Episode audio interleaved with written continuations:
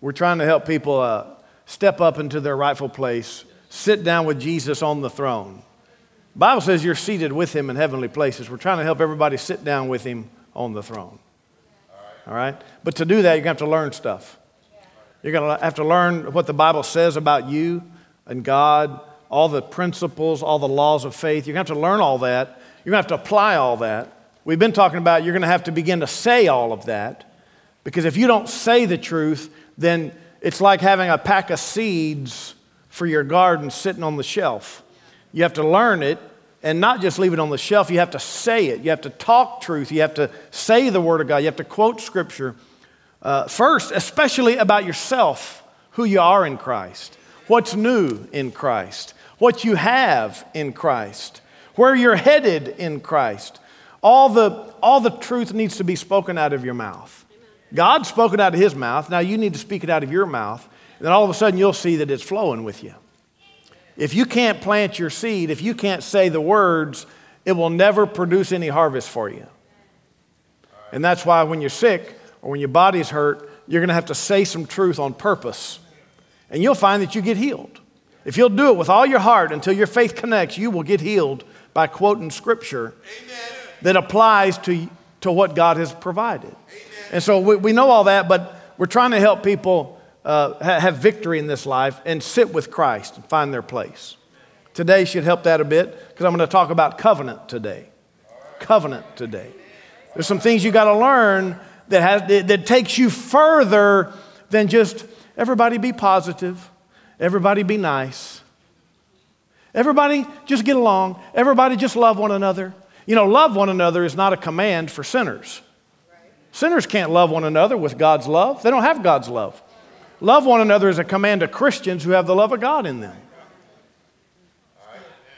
So I can't just tell, tell you to just have, have a lot of hope, trust in God, don't worry about anything. That's not enough. You have to know why you have hope. You need to know why you can trust God. You need to know what trust God actually means and implies, what it carries with it. That's why you got to learn promises from God.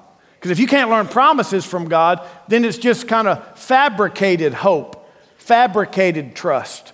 Well, I'm just going to not, I'm just going to trust God and close. No, you're not an ostrich. You're going to have to learn how to trust God and why to trust God and why you can trust God. And covenant is a main reason for it. All right?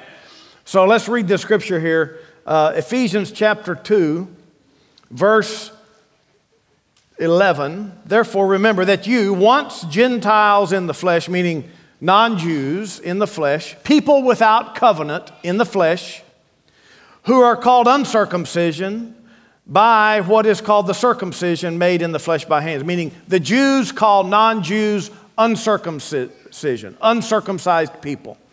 That has nothing, the flesh circumcision has nothing to do with it anymore, but because Everyone but the Jews were uncircumcised, they had no covenant. They had no covenant, the proof was they were uncircumcised. So the people with covenant looked at non covenant people and said, You're the uncircumcision, you don't have a covenant with God. And that was exactly true before Christ.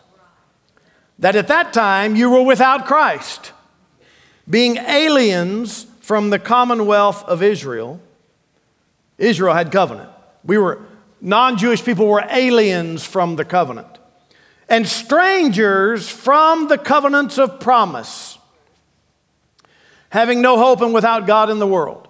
But now in Christ Jesus, you who once were far off have been brought near by the blood of Christ. So you didn't understand anything about covenant, you didn't have covenant with God, but now you have been brought near by the blood of Christ. So today I want to talk about no more strangers. You cannot be strangers of the covenant. And the reason we have to talk about it is because most people in modern day don't understand what a covenant is. Covenant has been used uh, in all the ancient civilizations, and there's a reason for it. We would understand contract, we would understand notarized piece of paper proves that I will ad- adhere to what's been written. We understand that part right. You got to get a lawyer involved when there's a covenant made between people. Somehow there's got to be some proof of signature, and I got to make sure it was really you because whatever you said has to be adhered to or we go to court. So that's really what a covenant is uh, in the legal sense. It's a, it's a contract, it's a legal contract. Now, ancient civilizations have made covenants with one another since the beginning of time. One nation or the king of one nation would meet the king of another nation, and if they were going to make a deal, they proved it by cutting covenant. And covenant, cutting covenant usually implied blood had to be cut, usually a scar in the hand, a handshake, mixing of blood, or sometimes they would each cut, they would drip blood in a, in a cup of grape juice and drink it proving we've exchanged our lives here. I promise my nation will protect your nation, and you promise that whatever good stuff you have in your nation, you'll give to me. It's usually an exchange of strengths and weaknesses. I don't have a great military, and, I, and you don't uh, have money, and so we're going to exchange. And so there's a lot of covenants made today. It's just not called covenant necessarily, but covenants are binding. It's it's till death do us part. That ring a bell? Marriage is the greatest form of covenant that we have in modern day. It's really the greatest form of covenant in the earth, period. Marriage is a covenant that two people uh, mix their lives completely so far that they're called one flesh. And it's till death do we part. And so we fight for one another, we live for one another. Whatever I have is yours, whatever you have is mine, and we're going to prove it by cutting the covenant. That's what happens, supposed to happen on wedding night, where blood is exchanged. That's covenant, and it's powerful. And it's, and it's strength. And you and I have one of those with God. And that's why Christ in the church is the symbol of marriage, or vice versa. Marriage is the symbol of Christ and the church. He's tied to us, He's stuck to us, He made a covenant with us, and it's forever binding. Now, that, that begins, okay, now what does that mean? What's in the covenant? Uh, well, let's, let's examine a couple things. Go to Genesis. We'll see how, how some of the early covenants started. Uh, God made a covenant with Noah, promised that he had never ruined the earth again, put the rainbow in the sky to prove it. Uh, and then there's some other covenants you'll see made, but I wanted to highlight Abraham's covenant and maybe uh, David and Jonathan's covenant.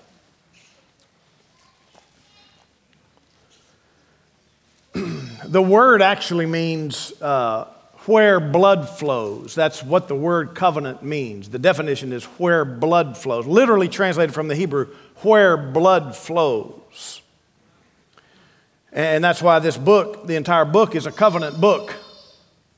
The entire book is a covenant book. Before Adam and Eve sinned, we didn't need the book. We had the full nature of God and we lived in the glory so much that Adam and Eve didn't know they needed clothing. After they sinned, God shed blood. He was the first killer of animals so that he could make skins to cover Adam and Eve's sin. Blood had to be shed to cover their sin. So there's uses, several uses of blood. Uh, we'll get to that in a minute. Genesis 15, verse 1 These things, after these things, the word of the Lord came to Abram in a vision, saying, Do not be afraid, Abram, I'm your shield, your exceeding greatly, great reward. Skip down to verse 4 And behold, the word of the Lord came to him, saying, This one shall not be your heir, but who will but one who will come from your own body shall be your heir. And he brought him outside and said, Look toward heaven and count the stars if you're able to number them. And he said to him, So shall your descendants be. And he believed in the Lord, and he counted it to him for righteousness. And he said to him, I'm the Lord who's brought you out of Ur of the Chaldeans to give you this land to inherit it. And he said, Lord God, how shall I know that I shall inherit it? So here, Abraham already believed in the Lord, but he still wanted proof. How shall I know that what you're saying is true? Why would he have to ask God that? Wouldn't he just assume that God's word was good? Why would he have to ask for further proof? I mean, here God is talking to him and he says, How shall I know that what you're promising me is going to come to pass. I'll tell you why. It's because we always want proof. Everybody wants proof. Even children want proof. Mom and dad say, hey, hey, we're going to go eat pizza. You promise? Hey, for your birthday, we're going to go do the XYZ. You promise? You promise? Why? You just told them. Why do they need further confirmation?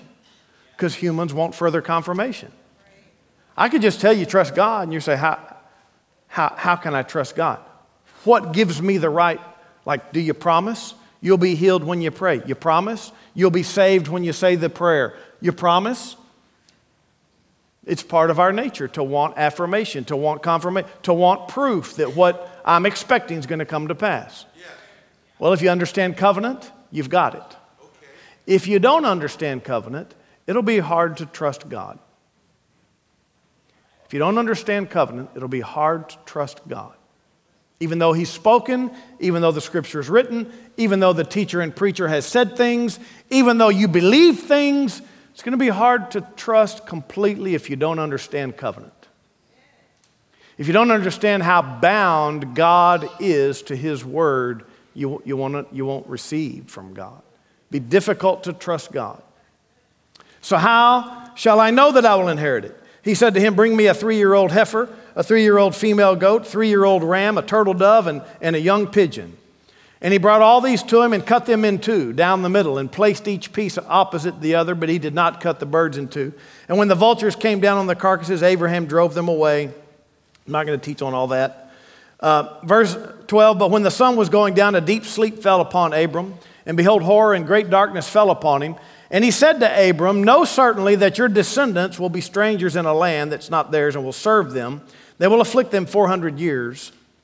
And also the nation whom they serve I will judge. After that they shall come out with great possessions.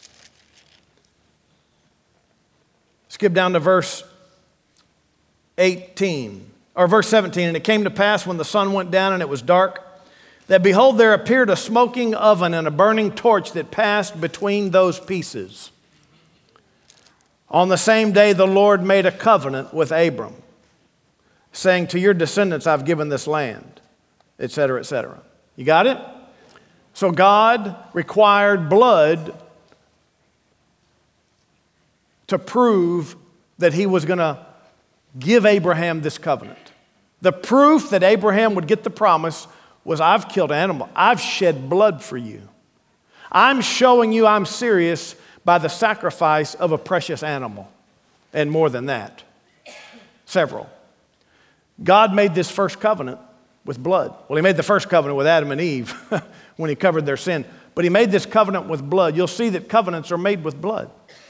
And this is where you start seeing the, the foreshadowing that, oh, the blood of the Lamb of God, Jesus Christ, which was slain before any creation.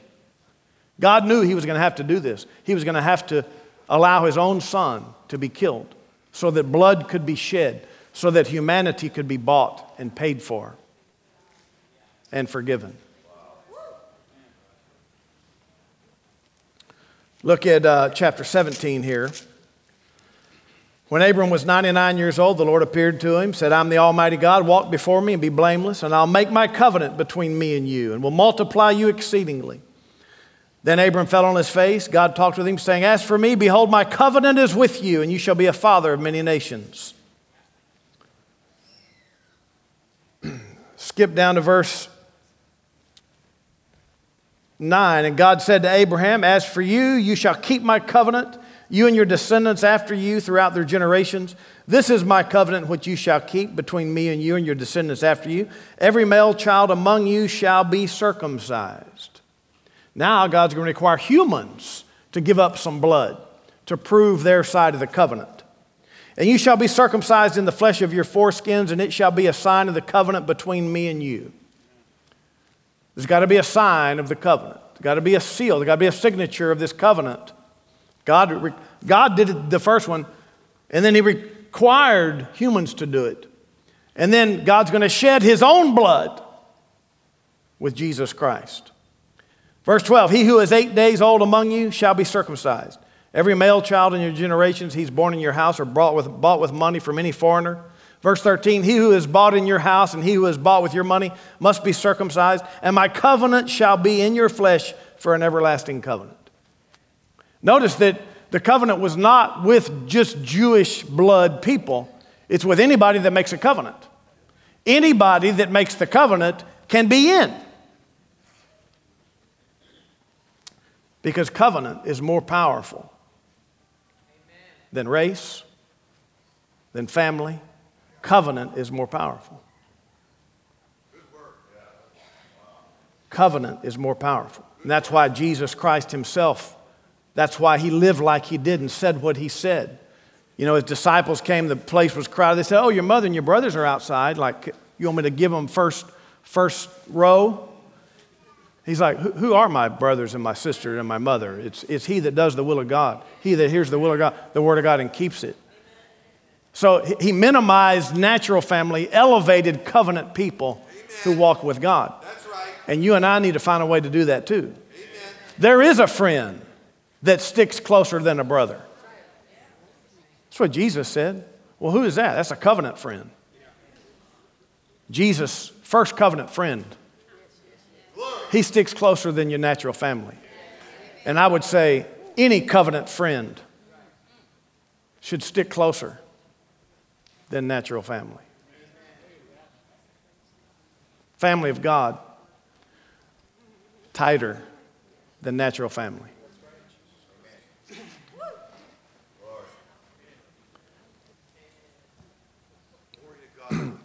As you begin to get revelation of this, it'll help you. Listen, it will help your Christian commitment. It'll help your walk.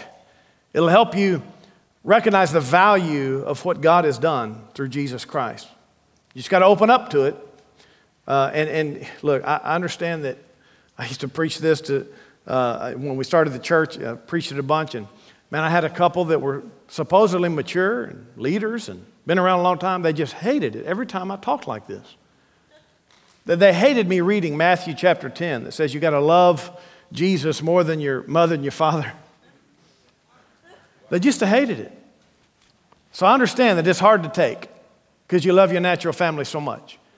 But if you can start elevating the value of the cross of Jesus and the bloodshed and this covenant between God and us, it will help you in every area of your life. Not only will it help you receive promises, it'll also help you commit. It'll help you walk right, it'll help you walk uprightly, it'll help you reestablish priorities in your life. Praise the Lord. It was so important to Abraham that he, he caught this and, and, and became a friend of God. James in the New Testament summarizes some of it. He says, Abraham was the friend of God. And if you recall, when uh, God was about to destroy Sodom and Gomorrah, he said, You know what? I can't hide from Abraham what I'm about to do. I better talk to him. Wow. He says, Friend. You want to hide something from your friend? Wow from your covenant friend. He, made a covenant with him. I mean, it's everything. You get everything. And that's why the New Testament says all things are yours. Christ is yours. All the gospel is yours. The kingdom is yours. Everything is yours.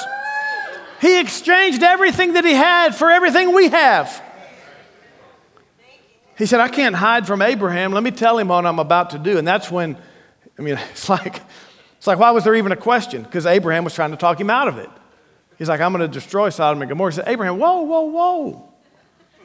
Let's hold off the destruction here. If there's 50 righteous, can you not destroy the cities? God says, okay, if there's 50 righteous. Abraham says, whoa, whoa, whoa, whoa, whoa. How about 45? Because he knows there's not that many righteous people there. He was just getting God started. 45, how about 45? Okay, if there's 45. How about 40?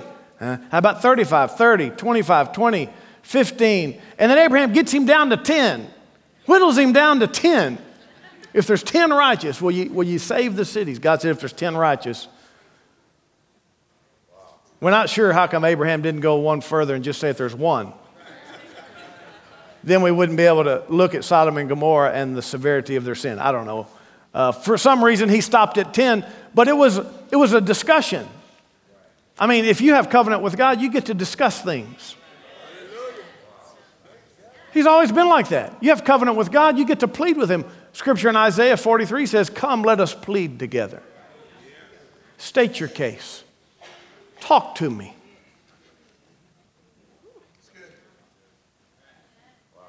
You have covenant with God?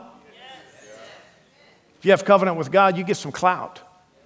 If you have covenant with God, you can actually enter into the throne room and have discussion with your Father. So, covenant minded people, they don't pray hopelessly down in the earth like God's way off and like, I don't even know if He's ever going to hear me or not. I'm just going to say these. Oh, no, no. Covenant people just come right up into the throne room. But you got to know that you're a covenant person. Hallelujah. so, be a covenant minded man.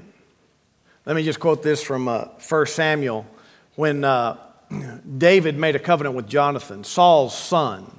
He had no real reason to. It's just something happened in their hearts and they were knit together. It says when he had David had finished speaking to Saul, the soul of Jonathan was knit to the soul of David.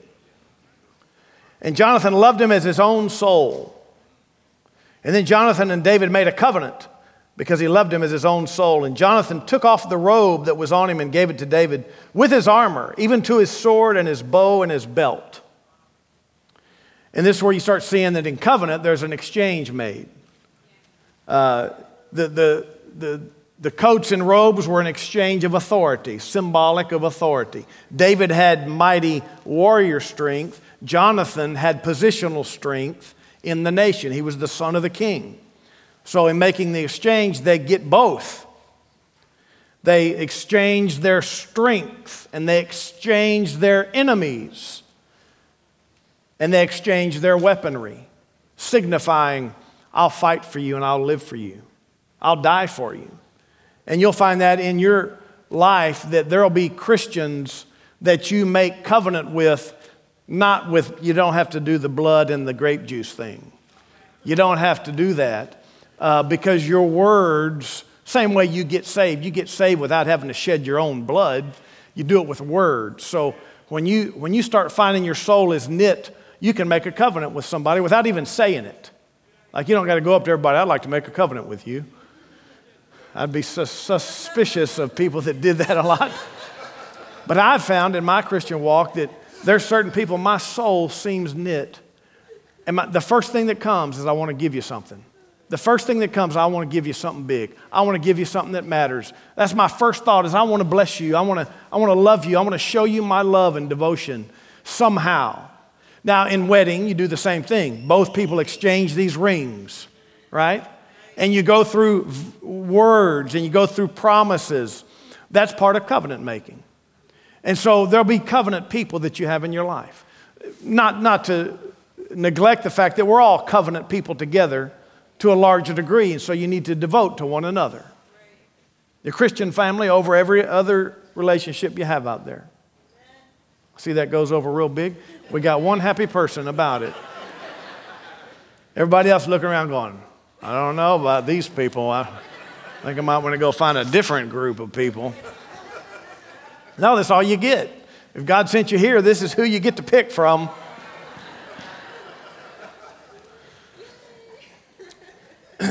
Praise the Lord. So, this covenant that David and Jonathan made was so powerful that later, after Saul was out of the picture and David was king, David has this idea. He says, Hey, tells his servant, Is there anybody in the house of Saul that I can show kindness to for the sake of Jonathan? Because he had a covenant with Jonathan who died, he's dead. Saul and Jonathan are dead. Is there anybody that I can show kindness because of this covenant? covenant lasts. Covenant lasts forever. And they said, well, there's this one fellow, Mephibosheth. Uh, he's lame in his feet, but we, he's over in Lodabar somewhere. He says, get him here. Mephibosheth comes, and David explains. And he says, the whole kingdom of Saul is now yours and you're going to eat at my table from here on out. Eat at the king's table from here on out. So, what a blessing, right? Co- because of covenant with somebody else. Mephibosheth got taken care of for the rest of his life. The question arises how come he wasn't already at the king's table? because he didn't know about this covenant. Somehow he must have missed the fact that Jonathan, his dad, had made a covenant with the king, David. And that's what happens with us. We don't realize we have a covenant with God, and so we live far beneath our means. We, we live far beneath the promises of God because we don't understand covenant, didn't know that we could actually sit at the table before our enemies. He's prepared a table before our enemies. Most people don't realize that. Most people are fighting enemies. I don't want to fight enemies, I want to eat lunch. Let the enemies fight themselves. I will eat lunch. Let the troubles uh, be dealt with by God and the angels in the kingdom of God, I, I will just eat. I will just rejoice. I will be found where I'm supposed to be. I will be in church. I'll be serving God. I'll be rejoicing. I'll be trusting. I'll be letting Him fight my battles. But if you don't know the table has been set, I mean, look, Christians quote Psalm 23 all the time Thou preparest a table before me in the presence of my enemies. Nobody believes it. Nobody's actually s- stopped and thought, hmm, that changes the war. Glory. And that's why Jesus said over in Luke 13, when the, the woman with the spirit of infirmity came and was bowed over, he said, Ought not this woman who's been bound these many years be loosed from the bond on this, on this Sabbath day? Remember that? Ought not, ought not these Christians be loosed from their problems? They got covenant. Covenant was made at the cross. Ought not these Christians be loosed? Ought not you be freed from fear and anxiety? Ought not you be freed from cancer and infirmity and malady? Ought not you be free? Bought your freedom. Ought not you be? You just got to know that he made, he made such a covenant with you, he will uphold his side. All you got to do is show up to receive it. All you got to do is show up. Go, come from Lodabar, come from wherever you're without, come all the way into the king's palace and get what's yours. How do you do that? Well, you do it by faith. You do it by sitting there this morning believing it with all your heart. Hallelujah. The, the thorns that were on Jesus' head signify that the curse is in the earth. But the cross and the blood signify that you're redeemed from it. You're redeemed. The blood has redeemed us from the curse. Blood in the spirit realm purchases things. Blood, that's how exchange of power is made in the spirit realm. You were held under the power of the devil in bondage until Jesus shed blood. Blood paid for you to get out. Now, the exchange of power has been made, and all power has been given unto Jesus and us. It's the reason why uh, witchcraft and, and, all the strange Satanist people, they're always sacrificing something and, and, and shedding blood. Why? Because there's power in the spirit realm with blood. Don't fall into that garbage, but just trust that the blood of Jesus got all the power you need. So, blood purchases things, makes an exchange of power. Blood cleanses all things, cleanses you from sin. The blood cleansed the Israelites in their flesh, but it cleanses us in our spirit. That the blood of Jesus has been shed to cleanse our conscience from dead works to serve the living God. The blood of Jesus can erase your memory of how bad you used to be. Really, that, it's necessary. You have to forget how wrong you were and how sinful you were 10 years ago, last year, last month, last week. You have to forget that you have to forget how much of a failure you were in order to serve God. Because if you live with a consciousness of sins, your faith will leak out. You'll lose initiative in your heart if you're conscious of sins. The blood is your antidote for your guilty memory. It's the only one you got. We're not saying just hide all your sins. We're saying have faith in the blood to cleanse you from all your sins. So, which speaks louder in heaven? Your sins or the blood? In the courtroom of heaven, you got sins on one side being thrown at God from the devil, accusing the brethren. And then over here on the attorney, the mediator, Jesus' side, you got blood. Just a bowl of blood speaking louder than all of the accusations. The scripture says the blood speaks, that the blood of Jesus speaks louder. The blood of this new covenant speaks louder than even Abel's blood. Remember, Abel's blood cried out to God? The blood of Jesus speaks louder than that. You think that a human life was, was important? The blood of the lamb, more important. Hallelujah. Praise the Lord. Blood also protects.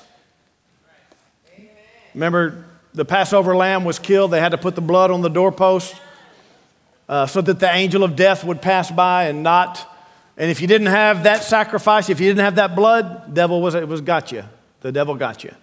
Same thing today. You keep the blood over you, the devil has to pass by you. Well, then how come he's been after me? Because you don't have faith yet. You don't have revelation of this covenant. Somehow you're not there yet. We want you to be. Somehow you've lost sight that the blood of Jesus is all you need. So that's why you got to go around the house pleading the blood all the time. Pleading the blood out of your own mouth from your own heart is more powerful than sprinkling all your windows with oil. People are like, Can you come do a deliverance on the house? No, but I can teach you how to plead the blood. Your house does not need to be delivered, you do. You need faith that this covenant is with you, between you and God. That's enough. You don't need special oil. Can you please pray over this bottle of oil? I will not. I'm sorry. I'm sorry, I won't do it. In the past, preachers did that. I, I don't want to do it. It's misleading. It's misleading to pray over a bottle of Wesson oil or olive oil from Israel. That's misleading. Listen, it's totally misleading. And they do it on television and they say, for any offering that you send, we'll send this precious bottle. I would, that is embarrassing. And, and I, listen, I am sorry that saved, born again, spirit filled preachers do that to you. They should not be doing that. It's embarrassing. It's wrong and it's embarrassing. And I don't know who all's doing it out there, but I've seen it way too much. And uh, I'm trusting that God will take care of his own servant. I don't have to, but I can warn you that is garbage and it's apologetic. It's reason for apology to the body of Christ. Very sorry that people have made money off Christians like that. Don't fall for that kind of stuff.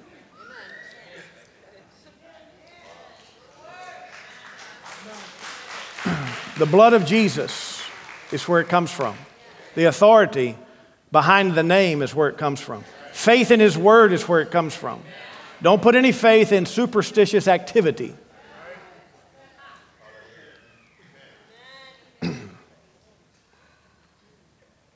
Praise the Lord.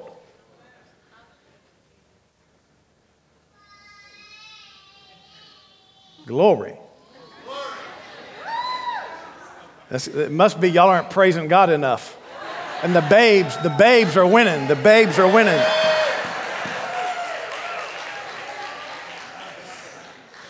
Uh, go to Hebrews. We'll try to end with Hebrews.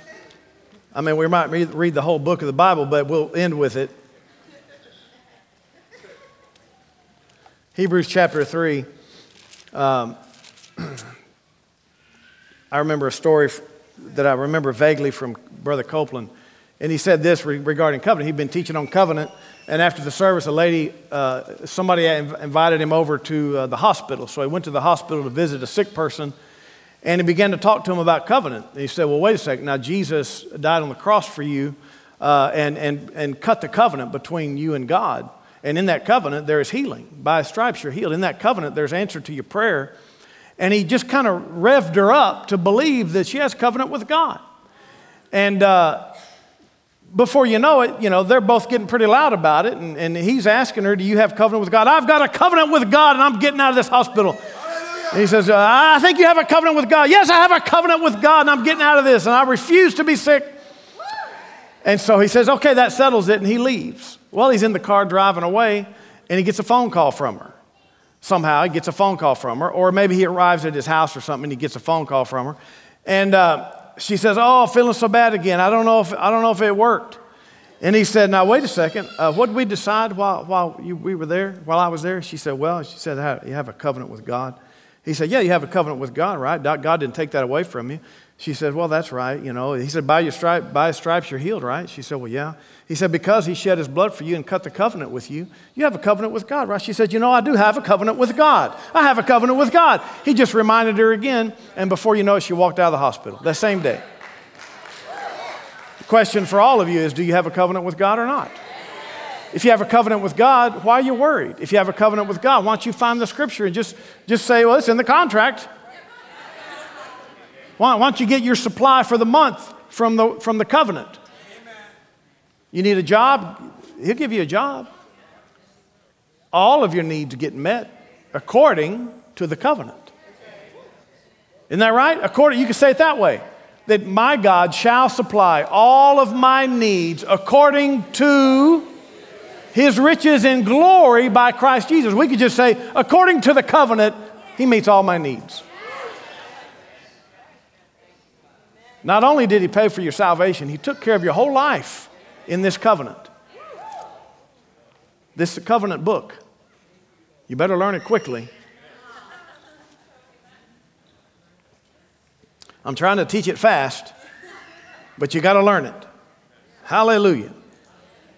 I wanted to read this scripture in Hebrews 3 uh, just, just to throw in. Therefore, holy brethren, partakers of the heavenly calling, consider the apostle and high priest of our confession, Christ Jesus. He's the apostle and high priest of what you say. He's the apostle and high priest of your overall Christian confession, yes. That what? Jesus is Lord. But he's the apostle and high priest of your confession. That means he does something when you say something. So, pleading the blood would be very useful. Reminding God of a scripture is very useful for life because Jesus is the apostle and caretaker of what you say.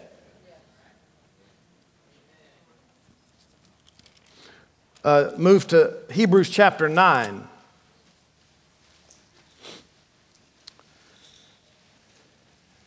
Hebrews chapter 9. Verse 13, verse 13 is Old Testament, verse 14 is New Testament. For if the blood of bulls and goats and the ashes of a heifer, sprinkling the unclean, sanctifies for the purifying of the flesh, how much more shall the blood of Christ, who through the eternal Spirit offered himself without spot to God, cleanse your conscience from dead works to serve the living God? We got to get over into the purpose. There's a purpose for this. It's not just to get you to heaven, because that would be done, right? It's for life on earth. So your conscience needs to be cleansed so that you can serve God. Look at chapter 10, verse 19. Therefore, brethren, having boldness to enter the holiest by the blood of Jesus. That's how you get to go in there, is by the blood. By a new and living way which he consecrated for us through the veil that is his flesh, and having a high priest over the house of God, let us draw near with a true heart in full assurance of faith, having our hearts sprinkled. See that? Hearts sprinkled from an evil conscience. Sprinkled with what? Sprinkled with the blood. You need faith that you've been sprinkled by the blood of Jesus. And our bodies washed with pure water. Let us hold fast the confession of our hope without wavering, for he who promised is faithful. That scripture he who promised is faithful is talking about the covenant. Therefore, let us hold fast our profession. Let us hold fast the confession of our hope. Let us hold fast, let us hold tightly the scripture we're believing. Why? Because we have covenant and he is faithful who promised.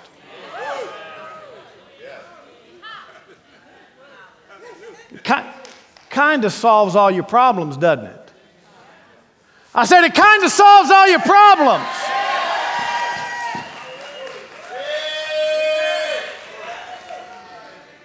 Glory. Uh, another scripture says that uh, he's surety. Jesus is the surety of a better covenant. Look at uh, chapter 8. He's the surety, meaning he's the guarantor. You know, in some contracts, you have a guarantor, and usually they step in to back you up. Like, I guarantee that their word is good. I guarantee they will pay the bill. I guarantee they'll show up in court. I'm the guarantor. So if they don't, I got to pay for it. Jesus is the guarantor. He's guaranteed our salvation, our deliverance, our health, our safety. He's guaranteed the whole covenant. Even if you fail, even if you fail, He's the back. He's the backer. This is why the covenant is so secure. This is why you can have everything in the covenant even though you're not perfect.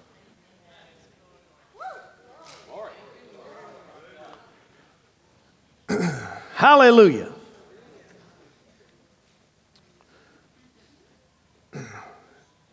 Uh, let me, Hebrews 8, I want to I wanna kind of prove that uh, it's impossible to break the covenant. It's impossible for you and I to break the covenant. Okay? Uh, Jesus is the, because Jesus is the guarantor. Because Jesus is the guarantor, it's impossible for you to break it.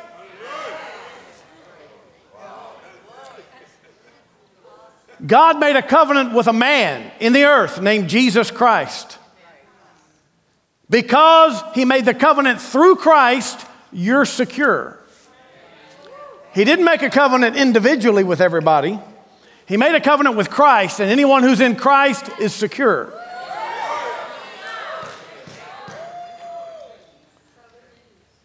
Hebrews chapter 8, verse 6 but now he, Jesus, has made, uh, obtained a more excellent ministry, inasmuch as he's the mediator of a better covenant, which was established on better promises. For if that first covenant had been faultless, then no place would have been sought for a second. Because finding fault with them, he said, so we got to have a better covenant than finding fault. Finding fault with them, he says, Behold, the days are coming, says the Lord, talking to the Jews, when I will make a new covenant with the house of Israel. The new covenant is for Israel. Old covenant's over, they failed it. New covenant with the house of Israel, with the house of Judah, not according to the covenant that I made with their fathers in the day that I took them by the hand to lead them out of the land of Egypt, because they did not continue in my covenant and I disregarded them, says the Lord. That's why the old covenant law of Moses no longer in effect. For this is the covenant that I will make. Well, just not, I want you to see this. They did not continue in my covenant. In the Old Testament, you'll see that term. They did not continue in the covenant. They did not keep the covenant. And he would say that several times because you didn't keep the covenant, I'm turning you over to your enemies. And you see that all throughout the Old Testament where they were in favor, a new king would arise, they would be turned over to their enemies. Now, God does not turn you over to your enemies. They failed the covenant, you can't fail the covenant. Okay, now just hang with me. It doesn't mean you just go crazy, but it does mean that you still have covenant even though you're not faithful.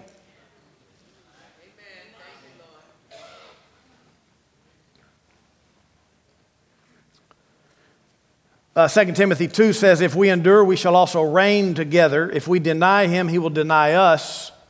If we are unfaithful, he abides faithful, for he cannot deny himself.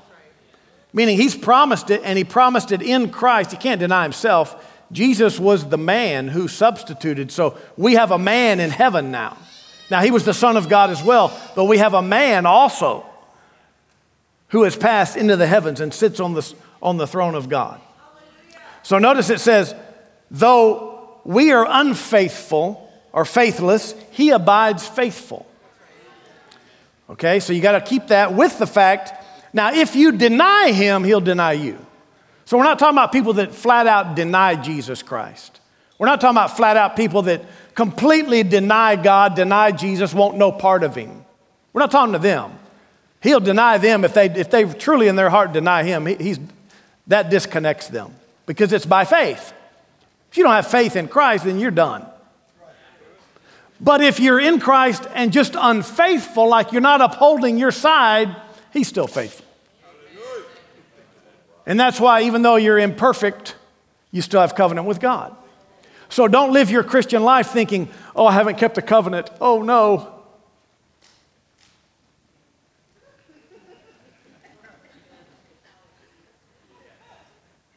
Because how well you keep the covenant does not determine the blessing of God, the favor of God, the protection and safety and deliverance of God. That, that does not, that, that would mean you merit it by keeping the covenant. I'm keeping the covenant better than most.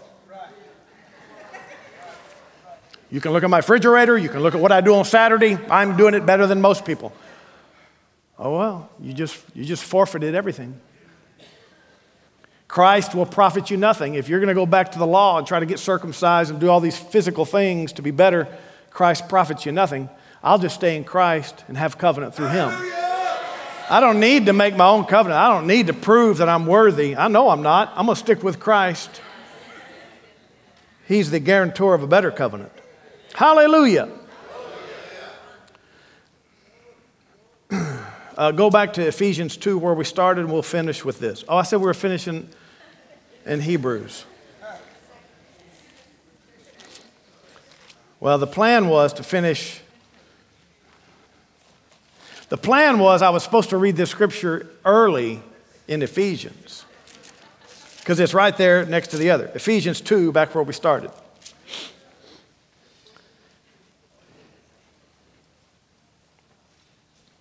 Don't worry about it. I cut out a few scriptures anyway, so you're safe. The time is safe. Ephesians 2:10 says we are his workmanship created in Christ Jesus for good works which God prepared beforehand that we should walk in them. Therefore, remember that you used to be strangers from the covenants of promise. I, I skipped verse 11. So we were created for good works. Therefore, remember, you used to be strangers of co- the covenants of promise. Listen, if you understand covenant better, you'll be better workers for God. You've been created for good works. You all sense that. If you understand covenant, it'll give you motivation to do good. Those who understand covenant are more likely to share their faith with others. If you're not sharing your faith with others, you haven't understood covenant well enough. Because if you have covenant with God and someone else could, you will certainly try to help them. If you understood how powerful it would, it would be to eat at the king's table all the days of your life, how could you not invite your friends? If you were Mephibosheth, wouldn't you have said to David at some point in the next year, Hey, can I get my friend to come? Can he come? Yeah, yeah, let him, let him have a stay over. Come over. Wouldn't you care about other people having covenant with God? Nobody, if they understood covenant, would be selfish with the salvation plan of the Lord Jesus Christ. So you're more apt to share your faith with others and get through the fear and the intimidation and the, all that awkwardness. Who cares? If it means having covenant with God, I'll bend over backwards twice for you. It's amazing. It's all exciting when it's talking about you getting blessings. Now we're talking about you giving blessings. Like,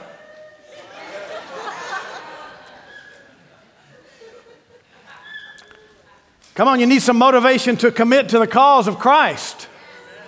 Not, your life will never be totally happy until you can commit to the cause of Christ. Hallelujah.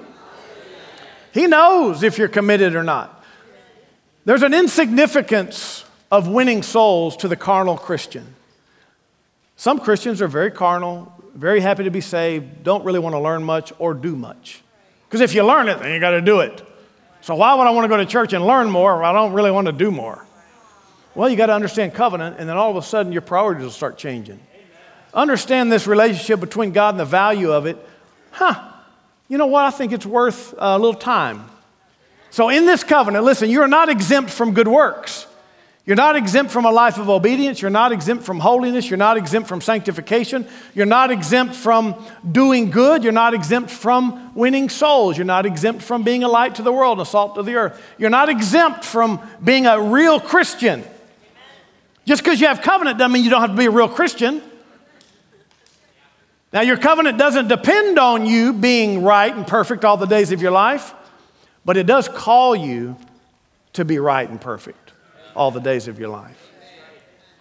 And one of the problems with people not caring about kingdom work, church existence, we didn't finish. If he, uh, uh, Hebrews 10 says, In that same passage, not forsaking the assembling of yourselves together. Hold fast to the profession of your faith.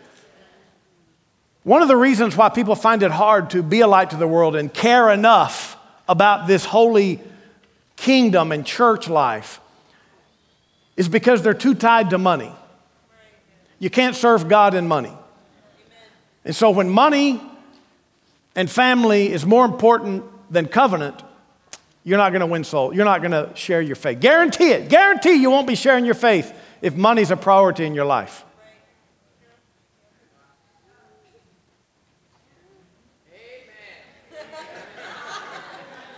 It's a, it's a barometer for you. I'm not, I'm not looking at your money. It's a barometer for you to wonder and consider why am I not so interested like it seems other people are? It's not because they're special. See, you thought they were special. You thought you were escaping having to share your faith at school and at work. You can't serve God in, mum, in, in money, mumming. You can't serve God in mumming, material things. So if the cares of life are bigger than covenant, you won't win souls. If money and livelihood are bigger than covenant, you won't win souls. If money and family are more important to you than this covenant with God, you'll never share your faith. If your personal time and energy is bigger than covenant, you'll never be a great witness for Jesus. God's given us everything. He gave us Jesus, made the covenant. We owe Him our time, our talents, and our treasure. Your time, your talents, and your treasure. Your time and your talents and your treasure. You owe Him, that's your side of the covenant. Give Him all of you. What do you have to give? Time, talents, treasure. Maybe you don't feel like you have any talent. Smile. That's a talent for some. Your personality, who you are, give that at work, give it everywhere you go. That's you. That's all you owe God. Make sure you give Him everywhere your time, your talents. That means you got to serve at church, serve people, serve one another, love one another, be good to one another, bear each other's burdens, care for one another. Praise the Lord. Hallelujah. D.L. Moody said this. He said, Let us not spend time splitting hairs in theology and wrangling about creeds. Let us go to work and save lost souls. I'd rather save one soul from death than have a monument of solid gold reaching from my grave to the heavens. I tell you, the moment I, he, said, The monument that I want after I'm dead and gone is a monument with two legs going around the world. A saved sinner telling of the salvation of Jesus Christ. When you get your priorities straight and you understand covenant, you'll get busy. You'll go to your neighbor, you'll go to your friends, You'll, you'll tell everybody you can about Jesus somehow. And if you're still too bashful, you'll pass out pieces of paper. And eventually you'll get bold enough to say, God bless you. somehow you got to get active in this kingdom, okay? You, you can't let life and the cares and deceitfulness of riches and the hopes and dreams and aspirations you have of this earth life crowd out covenant. Covenant was made with the whole human race. Once you're in it, man, you can't help but help the next person get in it. So God needs us doing good works. He's called you to many, many good works. Not only soul winning, definitely soul winning, definitely witnessing, definitely sharing the gospel with others, but also other things. Your position at work, your job responsibilities, showing people how to live before God in, a, in an unsavory world. How does it become savory? Through the salt of the earth. It's your job to be out there showing the world how it looks to be a real Christian. You have a duty out there. Hallelujah. You were called to that. You're called to the place of business that you're at right now. Oh, no, I don't think so. I think I need a new job. Well, be good at that one first. Even if it's just for the last week, be really wonderful there so you can get to the next place. It's not all about job, it's not all about career, it's not all about success in the natural. It's am I fulfilling God's will for the plans and purposes He has, not to make the money. The money will come. You serve God, you do your job well, the money will come. He has, you have covenant with God, it'll come. You don't have to chase money. But if you're serving money, you won't witness. Guarantee it. Thank you for joining Pastors Chas and Joni today from Houston Faith Church. If you're looking for a good home church in Houston, Texas, we'd like to invite you to be our guest anytime. What you'll find is that Houston Faith Church is highly committed to the Word of God, the love of God, and the spirit filled life and ministry that Jesus expects. We know that everyone wants to make a difference in this life, and that the Great Commission of the Lord Jesus Christ is the main thing for all of us. You'll find your purpose here and grow strong in faith at Houston Faith Church. Find more faith building resources on our YouTube channel or subscribe to our free audio podcast. You can also connect with us on Facebook and Instagram. See you soon.